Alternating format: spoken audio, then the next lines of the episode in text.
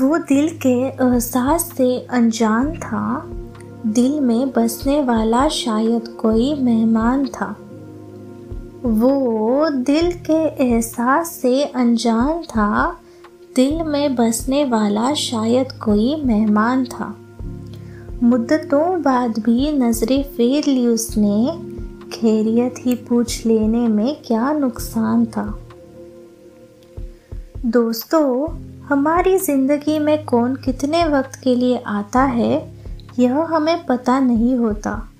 कुछ लोग मेहमान की तरह भी आते हैं, जिनसे हमारा गहरा रिश्ता जुड़ जाता है। आपके एहसासों में उनका ज़िक्र होने लगता है। हेलो फ्रेंड्स, मैं हूँ आपकी दोस्त अदिति। आपका तहे दिल से आज फिर एक बार स्वागत है। हमारे और आपके पसंदीदा शो शायरी सुकून डॉट कॉम पर।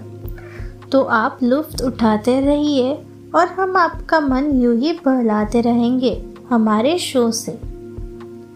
तो शायरी सुकून डॉट कॉम पर आज की दूसरी शायरी है,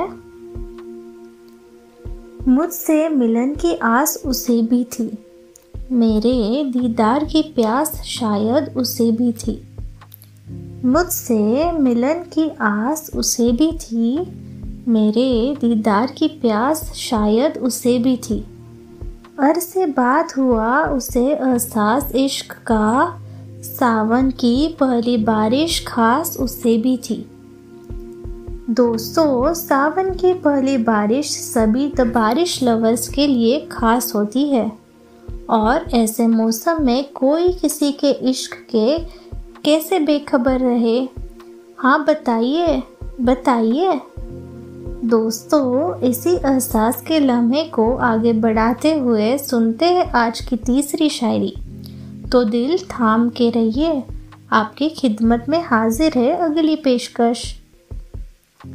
गैरों से सुनते हैं अब कहानी आपकी, संभाल रखी है हर निशानी आपकी। गैरों से सुनते हैं अब कहानी आपकी, संभाल रखी है हर निशानी आपकी।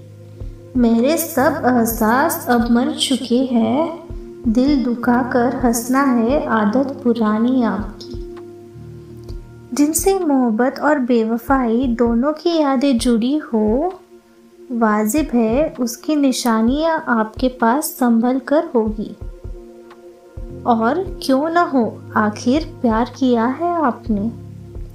पर उनका एहसास जब कभी आपके रूह को छू कर गुजरता होगा, आपका वह हर एक लम्हा टूटे पत्ते की तरह बिखर जाता होगा। है ना दोस्तों? सच कहा ना? तो दोस्तों, इसी तरह मुझे अनुमति दीजिए और हमें बताइए कि आज का एहसास से जुड़ने का सफ़र और आपको हमारा यह प्रयास कैसा लगा। New friends please visit our Facebook page Shayari Sukoon dot com and please like share and subscribe to our channel take care bye